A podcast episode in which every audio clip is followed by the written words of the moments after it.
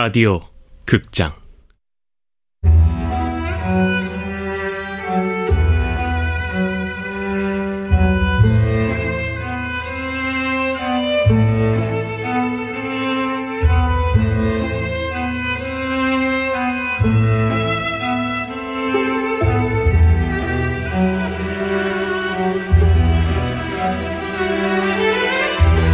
영양만두를 먹는 가족 원작 이재찬 극본 명창현 연출 황영선 열다섯 번째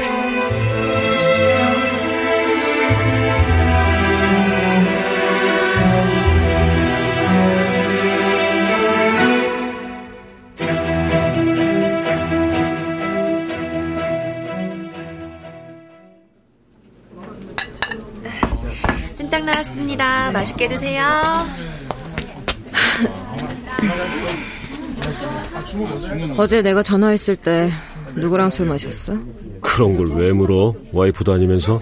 누구랑 있었길래 자기 친아들이 병원에 입원했다는데 바로 오지도 않았어? 5차까지 가기로 약속한 사람이랑 3차 어묵탕집에서 끝냈어. 그러니까 술자리와 병원은 무관하단 얘기. 그럼 어제 왜 안 왔어? 괜찮다고 했잖아. 오라는 소리 아니고 알려주는 거라고. 본인은 참... 참 차가운 사람이야.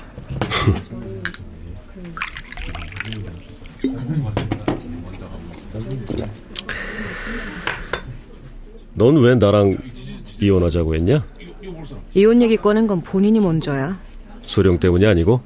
내가 소령 만날 때 당신이 과학 선생 만난 건 알고 있었구나. 알고 있었지. 그렇지만 우리 이혼 사유가 소령이나 과학 선생 때문이 아니란 건 확실히 알아. 역시 영민하고 똑똑해.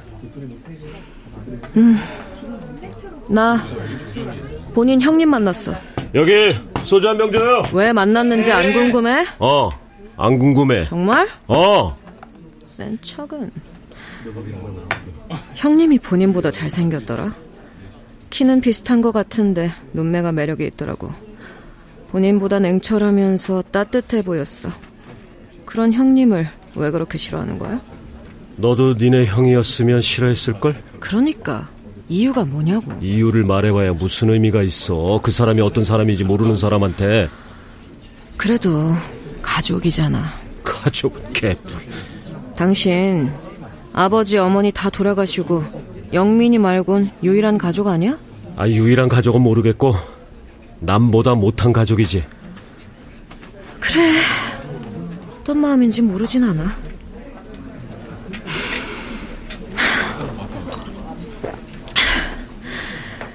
내가 내 친정 얘기 거의 한 적 없었잖아. 우리 식구들이 한 집에 모여 살았을 때 정말 사이가 안 좋았거든. 나 고딩 때 가출도 했었어. 처음 듣는 얘기네? 한국 남자들이 자기 와이프가 가출 경력 있다고 말하는 거 좋아하겠어? 그뭐 소령은 아직 모르겠네. 당연하지. 영원히 몰라야지. 이혼은 내 인생에서 한 번뿐이니까. 아, 미리 말하는데 이걸로 약점 잡을 생각은 하지 마. 내가 약점 잡는다고 잡히냐? 어쨌든 언니 시집 가고 나는 직장 다니느라 집에서 나오고 그 다음에 오빠까지 결혼하고 나니까 가족들이 덜 싸우는 거야. 매일 안 보니까 치지고 볶을 일도 없고 그때 알았지. 아, 우리 식구들은 모여 살면 안 되는 사람들이었구나. 윤소령네 집에 가면 다들 사이가 좋아. 모든 가족이 사이가 나쁜 건 아닌가 봐. 난 처음엔 적응이 안 되더라고. 너무 화목해서. 그렇지. 그렇게 살아본 적이 없으니까. 내가 왜 이혼했냐고 했지. 우리가 더 나빠지지 않으려고. 같이 살면 안 되는 사람들이었던 거야, 우리는. 윤소령네 같은 가족을 우리끼리는 만들 수 없었지. 뭐야? 형님 전화번호. 아이고 여전하네. 딱 모범생 같은 것이. 형이랑 어릴 때부터 사이가 안 좋았어? 아니. 그럼 언제부터? 형이 나를 상대로 우월감을 숨기지 않았을 때부터.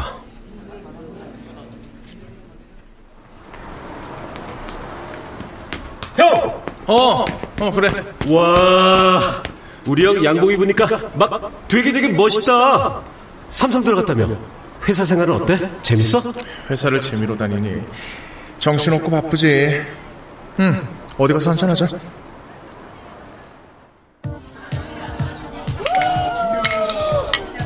와, 시원하다. 이 맛이야.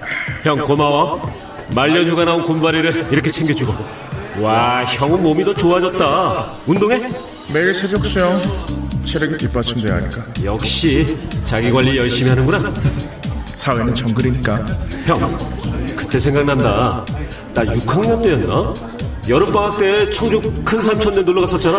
어, 청주 아니고 천안. 청주는 작은 삼촌네지. 아이, 암튼.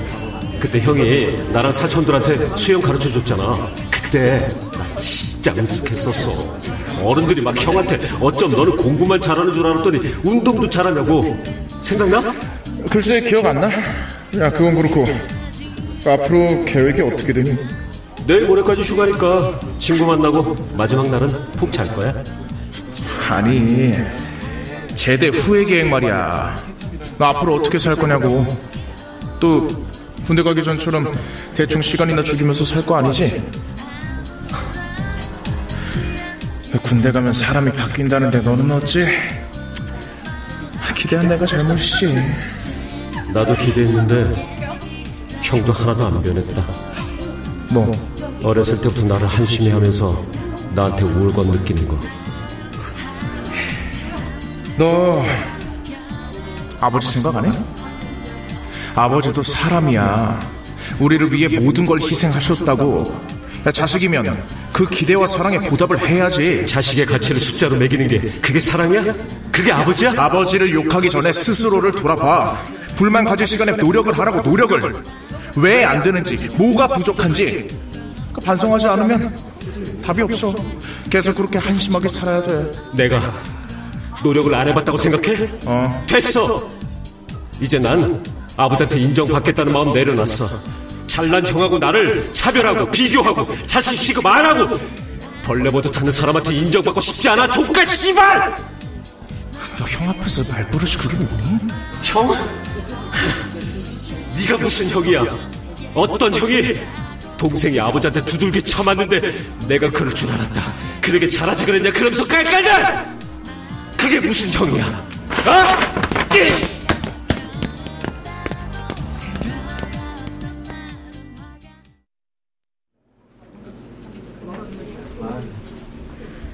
이! 짐작은 했었지.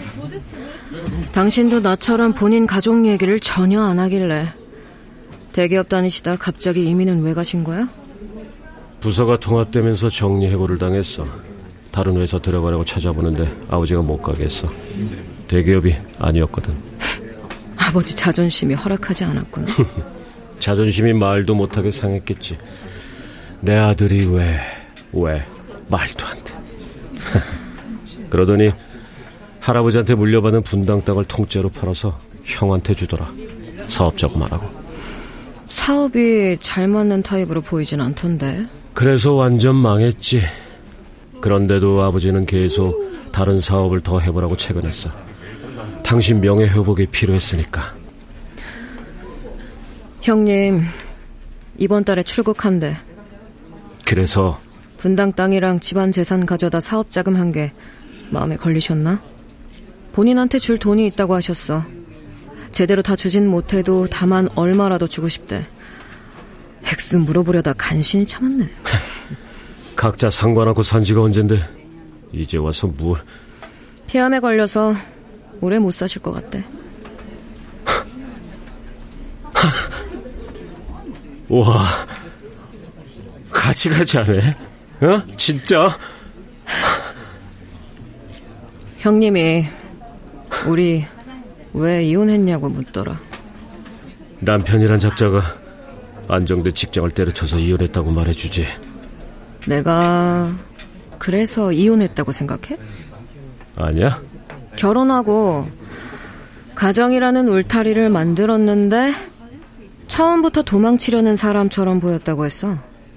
이 울타리가 진짜 내가 있을 곳인지 아닌지 8년 동안 머뭇거리면서 의심만 하는 것 같았다고. 그랬더니 한참을 아무 말도 안 하고 있다가 그러시더라. 우리 이혼한 게 자기 잘못인 것 같다고. 웃기시네. 내 인생에서 빠진 지가 언젠데. 더 마실 거야? 가야 되면 먼저 가. 아니면 내가 계산하려고 했지. 찜닭에 소주값 정도는 있어. 요즘엔 술 좀 덜해? 걱정 안 해줘도 돼. 약하는 건 아니고? 약 그만 팔고 갈 길 가지. 잘 살아.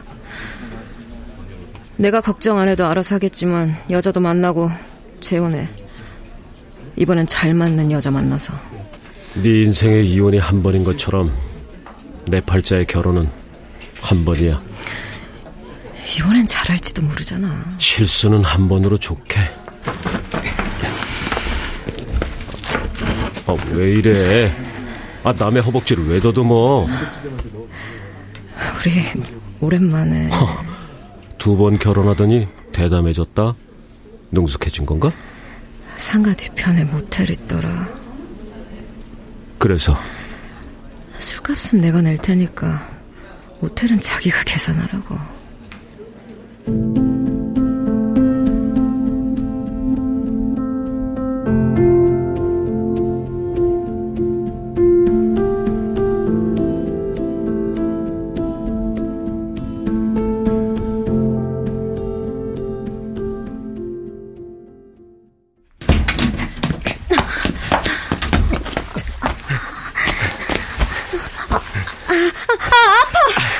오자고 한 건 너야. 내가 오자고 안 했으면 어쩌라고 그랬어. 소령이 내 거보다 크냐? 왜 이래, 추잡하게. 인간은 원래 추잡해. 본인이나 그렇지. 넌 안 그래? 안 그래. 네 안에 추잡함이 없다고?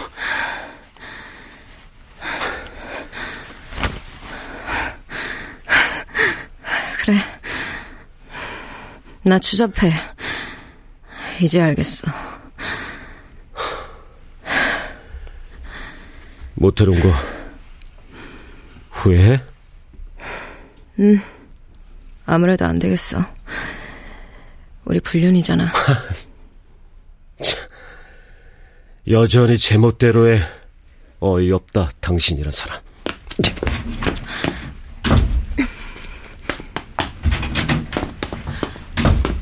화났어? 소령 안 서냐 혹시? 사과는 생략해. 받아줄 생각 없으니까.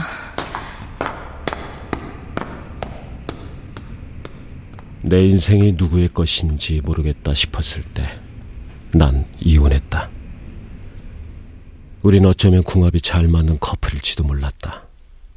같은 시기에 동시에 이혼을 원했으니까 비슷하게 시작하고 비슷하게 마무리 짓는 게 어디 쉬운 일인가.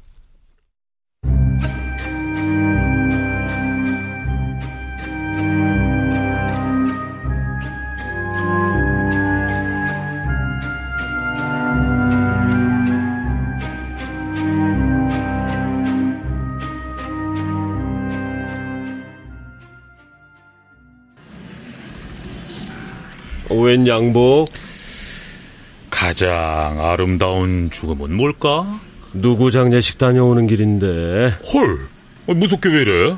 나 장례식 다녀온 거 어떻게 알았어? 늘 구겨지는 옷만 입고 다니던 사람이 검정 넥타이에 검정 양복 말끔히 입고 나타나서 죽음 어쩌고 하면 뻔한 거잖아. 무섭긴. 작은 아버지가 돌아가셨어. 병원에서 5년을 누워 계셨는데 가서 뵐 때마다 팔다리가 항상해지는 거야. 레슬링 선수 출신이라 몸이 진짜 좋았었거든. 이 사람이 그 사람이 맞나? 믿기지가 않더라. 신인범 무덤 팠대. 어, 그래? 어, 웬일로 공무원들이 일을 빨리 했대? 결과는? 시체 국가서로 넘겨서 신인범 아버지 유전자랑 대조했는데 99.9996% 일치. 뭐? 뭐? 컨테이너하우스에서 불탄 시체 신인범이 맞다고. 그러니까 신인범은 확실히 죽었어. 아, 잠깐만. 아니 저 그동안 숨겨왔던 형제가 한 명 더 있었는데 신인범이 죽은 걸로 사기치려고 그 형제를 죽였을 수도 있잖아. 괜히 억지 부리지 마. 인간하고 보노보 침팬치 유전자도 99% 일치하는 거 알아? 몰랐지? 더 이상 미련 가질 필요 없어. 클라이언트가 이 사건 여기서 끝내겠대. 의뢰인이 갑자기 그만하자고 했다고? 왜? 앤들 안 와. 경찰 조사랑 별다른 게 안 나오니까 그랬을 수도 있고. 하필 신인범이 죽은 게 확실하다는 조사 결과가 나온 시점에 이 사건을 끝내자는 건 처음부터 무덤 속 시체가 신인범이 아닐 거라고 생각했다는 건가? 그렇지. 신인범이 죽었는지 안 죽었는지가 궁금한 사람. 분명히 내가 만나본 사람 중에 우리 의뢰인이 있어.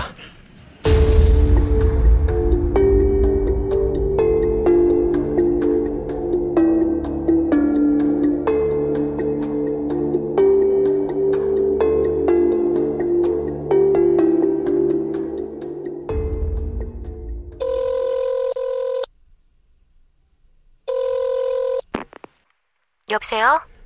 유전자 검사 결과 무덤 속 시체는 신인범 씨가 맞답니다. 아, 네, 그런가요? 아, 그 당연한 걸 말해주려고 전화했어요? 참나. 애 아빠가 아닐 수가 없잖아요. 시계를 차고 있었으니까.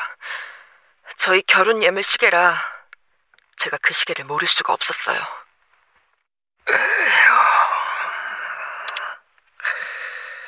다 끝난 일을 제조사님 뭐니 이미 죽은 애를 두 번씩이나 죽인 꼴이지.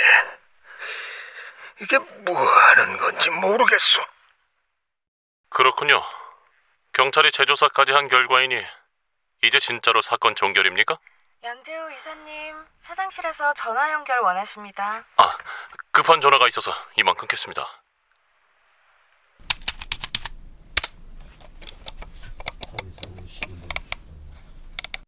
화재 사고로 신인범이 죽던 날.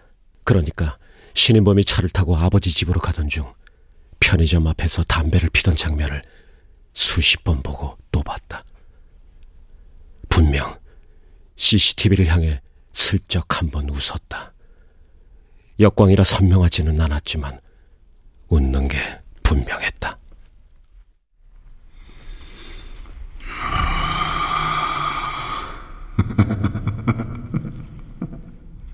신인범, 웃지만 말고 나한테 답을 줘. 진실을 말해달라고.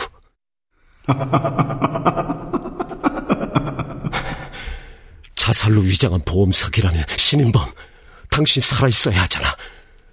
진짜 자살해버린 거야? 믿었던 친구에게 쏟고 대기업의 노력의 결과를 뺏기고 와이프한테 이혼당해서 버티기 버거운 세상에서 달아나 버린 거야? 말해. 말해보라고, 신인범!